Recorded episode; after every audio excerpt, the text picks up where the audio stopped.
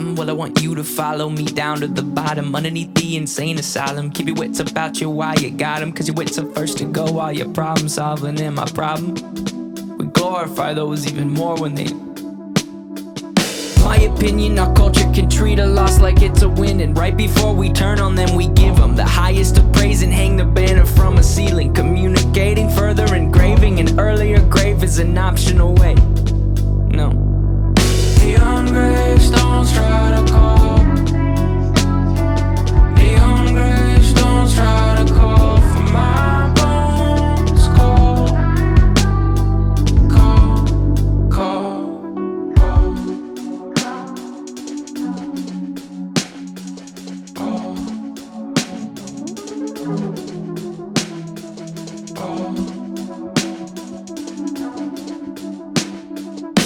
my problem? Don't get it twisted. It's with the people we praise who may have assisted. I could use the streams and extra conversations. I could give up and boost up my reputation. I could go out with a bang. They would know my name. They would host and post a celebration.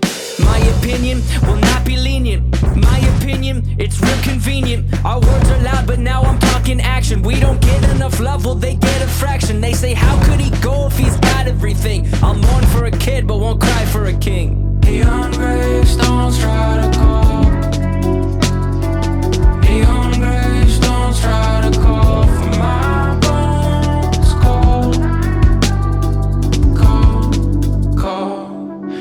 Promise me this.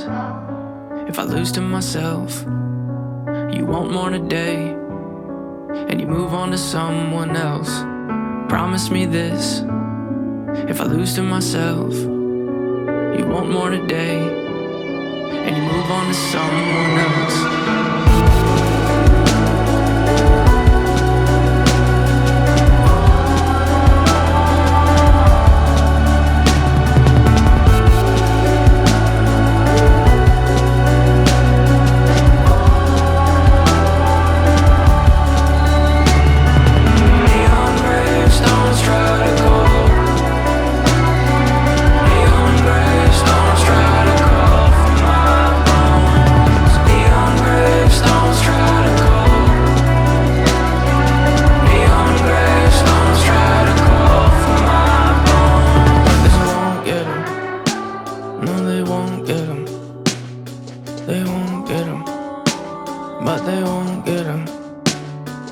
Don't get me wrong, the rise in awareness is beating a stigma that no longer scares us. But for sake of discussion and spirit of fairness, could we give this some room for a new point of view? And could it be true that some could be tempted to use this mistake as a form of aggression, a form of succession, a form of a weapon, thinking I'll teach them? Well, I'm refusing the lesson. It won't resonate in our minds.